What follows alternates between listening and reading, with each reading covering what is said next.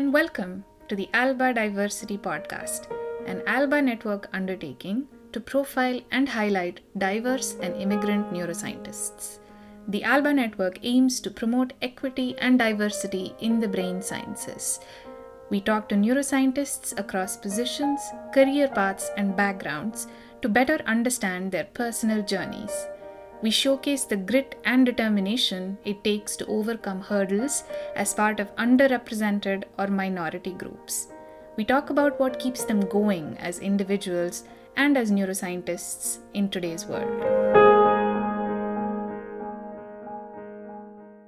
My name is André Mecawi. Uh, I work at the Federal University of São Paulo at the São Paulo State, Brazil. I am a, a veterinary doctor, uh, so I, I, got that first degree in vet, but I was always into do some science. So uh, since my undergrad, I look for labs to do uh, scientific initiation. That's a program that we have here in Brazil, and it, it's really uh, successful. It's based in bringing undergrad students into science along their undergrad course. So I have this amazing experience as a vet, work uh, in a neurophysiology lab. After that, I decided that uh, the best way was going to do masters and PhD. So I chose physiology again and neurophysiology, a bit of neuroendocrinology. That's uh, integration of these two main regulatory systems that we have. So I, I, was doing master's and PhD at the University of São Paulo. Uh, after that, I moved to Bristol and spent about six months there doing postdoc training uh, with Dr. David Murphy. Then I come back to Brazil, got my first position in a university in Rio, uh, worked there for four years. And then two years ago, I moved to São Paulo because it's not that hot here, so it's it's more comfortable. that's a good reason. So that's really interesting. So you've grown up in Brazil, and then you went to Bristol for a postdoc, and then you came back to Brazil. It's a very common way to do science here. So, in general, people get good opportunity outside. And as things in Brazil are not so well developed, uh, the life quality as a developing country is not as we wish it, it would be. So many people go to do PhD or postdocs outside in other countries, and of course they enjoy the life there. So it's not common to uh, have that brains back home. So there was in the past decades this movement to bring and keep the brains, the Brazilian brains inside Brazil, or bring them back home. I was on that wave that the government was stimulating us to go outside, learn some techniques, Uh, do some good science, but always come back to your country.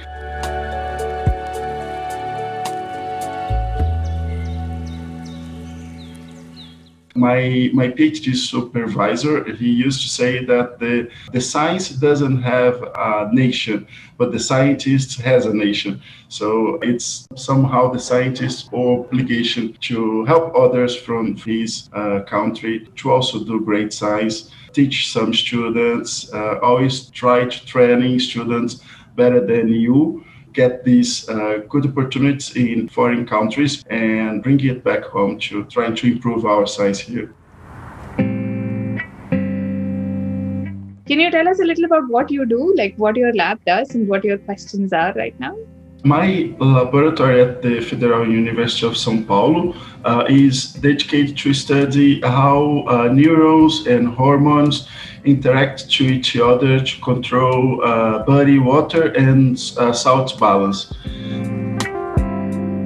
So evolutionary, we have many selected and conserved neuroendocrine systems.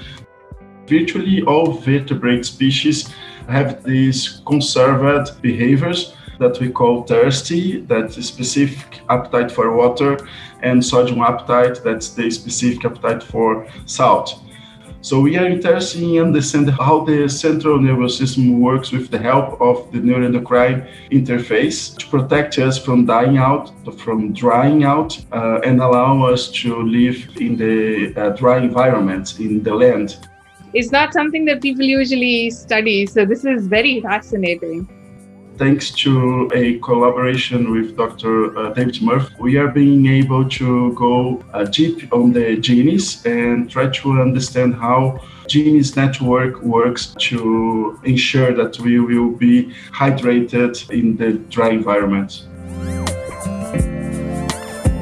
When was the first time you started thinking about brains and neurons? So, when I was in the basic school, let's say about 10, 11 years old, I have this amazing biology teacher, and he used to drill uh, cells and neurons in the blackboard in a very fashion way. So he draw neurons talking to each other and releasing uh, molecules through synapses. At that time, I don't really have a clue uh, about how important it is for the neuroscience. But of course, that colors and that enthusiastic way to teach first brings my attention to the central nervous system.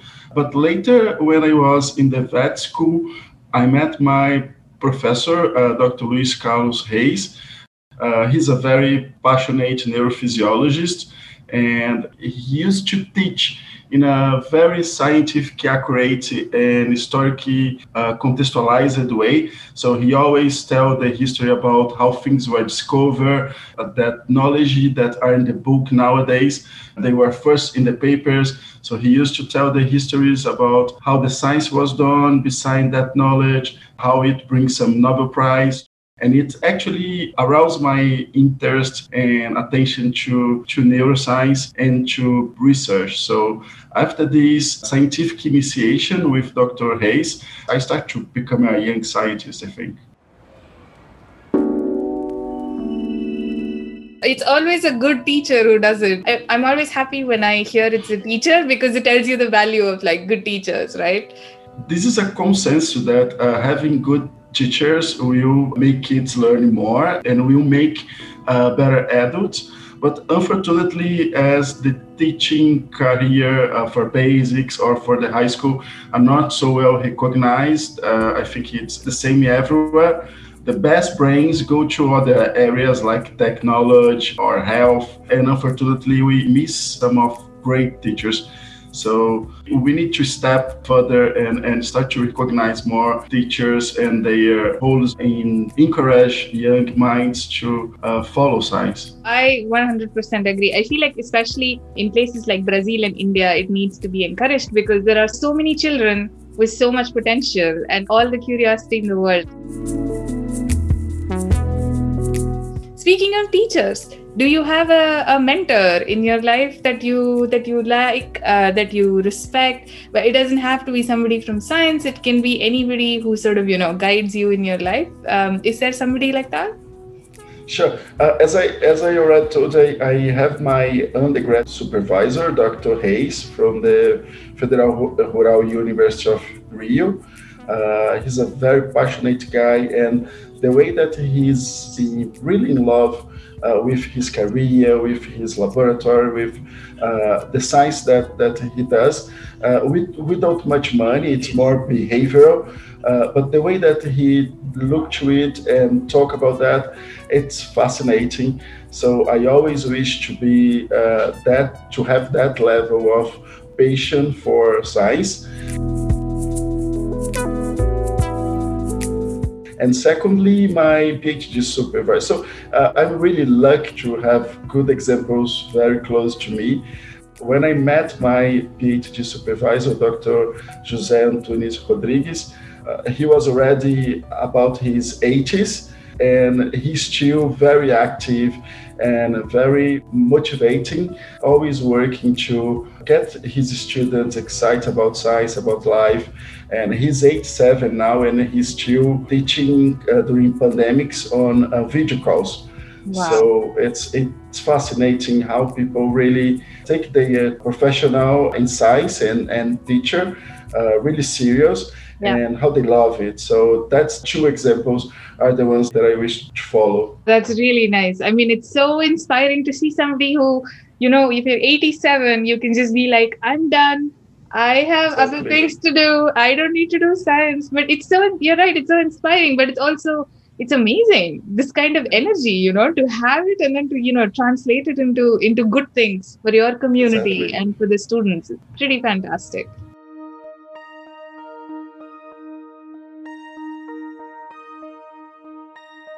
okay so let's switch gears a little bit you think you're part of a minority group and do you think it comes with some sort of discrimination some sort of segregation and have you felt something like this professionally and personally, or maybe even as you were growing up? So I was born in Brazil, but I'm actually a mixed race African Brazilian since my father is Egyptian and he's coming to Brazil uh, on 60s where he met my mother, a Brazilian lady. And in that way, uh, I think I am part of a minority group here in Brazil. In Brazil, the things are not so restricted about uh, minorities as numbers because uh, we have more than 50% of our population that have uh, somehow African background. And we also have ascendants from uh, many countries and cultures as Portuguese, Spanish, and from many other countries. Mm-hmm. So, what's really important here is the history of slavery that we have. As a consequence of slavery, uh, a very late slavery abolishment in Brazil. We have segregation of black color and white color.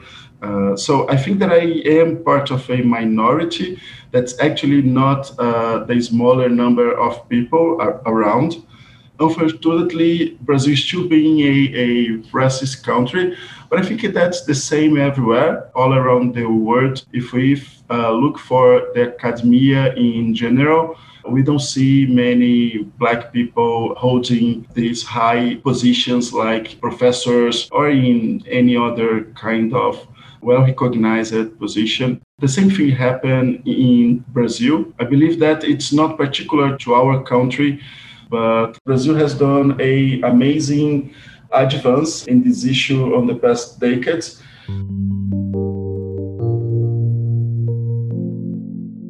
So we have this actual law now that reserve 50% of undergrad position in the public universities to people from African background. So it was working for the past 20 years, that law. So now nowadays is the first time in our history that we have the 50% of the population that got African background represented as undergrad students in the public university, especially the Federal University of São Paulo is a excellent example of a environment that encourages diversity.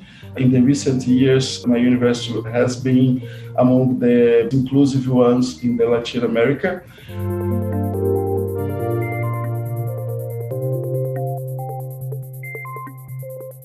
50% undergrads of African background is mind blowing for me. That's already amazing. But it's still hard when we look after the undergrad. So when we look for masters, PhD, postdoc, and professors, uh, we still have very few black people and women on that higher level education. Right. But this is not, like you said, the problem that's uh, unique to Brazil. It's, it's a problem every country is facing, right? Because you need, mm. at every level, you need to be more inclusive. We are very proud of that 50% uh, now. You should be. Black people. Pretty amazing. And we are trying to work on that number and try to apply it to other levels. I'm not entirely sure that have codes is the best way to do that, but it is working. So if it's working, maybe we should apply it for other levels. Yeah. Everybody talks about, I know we just did, everybody speaks about diversity. Uh, but what does it mean to you? And do you think there's been a time in your life where you've, you know, sat and thought and gone, oh, you know what, this would have been solved if we actually had more diverse people or diverse opinions? If we are talking about diversity and including people for me, diversity means make people feel represented in all kind of spaces, jobs, and classes. So if you look for the position or places where you want to be in future, you need to look to that and find someone that represents you. So you feel that at some point you can reach that position. If you never saw your color, gender, ethnicity in such position, in a position that you wish to be in the future, that positive feedback loop will never become true. So if you don't see you represented, you'll not feel that you can be there at some point.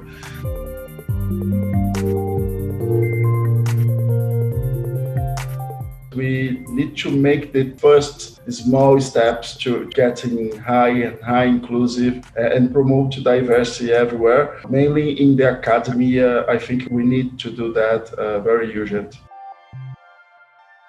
I've always wondered, and I speak to you as somebody who's not from, you know, the global north, because in US, in Europe, they are the people who now, for better or worse, let's say they dominate science. But do you feel like um, people like you, uh, you know, who work in the global south, you know, in Latin America, or people who are from other developing countries, um, I sometimes feel like like our voices are not very well represented. Maybe in neuroscience, but also maybe you know in the whole of STEM academia. How do you feel about that? Sure, I fully, I fully agree with you. So we now have in the World Health Organization a president that's from Africa, uh, but that's not common. I think people are really paying attention to the necessity to represent all classes, uh, gender, ethnicity in all places, and it's really active attitude.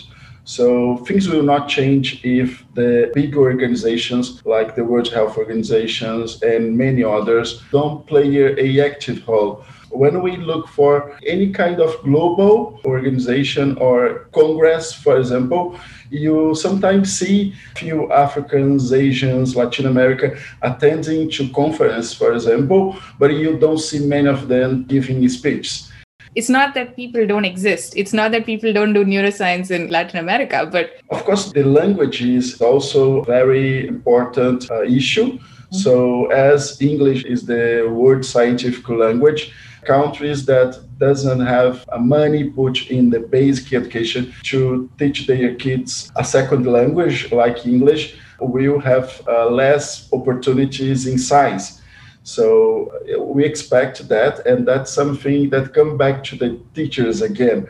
So we need to have good teachers, and we need to teach English at least the basic for our students. When I first was in Bristol, I speak virtually no English. So I take my luggage and I travel there and I say, okay, so let's learn it doing. And uh, in months, I was able to learn. But it's not something that much people have the courage to do, and we should not expect someone to travel around the world without talk the main language. So we need to really start from the very beginning uh, with our kids. This kind of program that Alba is doing, it's really important because we don't often use to take time to think about that questions about how inclusive we are being. Uh, I actually start to think how inclusive I am being in my own lab. So I look around to my students and I look around uh, other undergrad students and try to, to see if I'm doing my part, try to discuss that uh, questions that you arise me on my mind.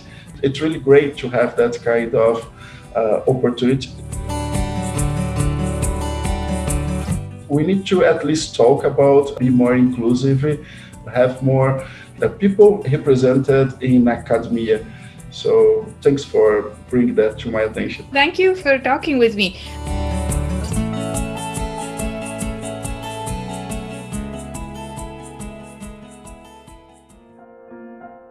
Thank you for listening to this episode of the Alba Diversity Podcast.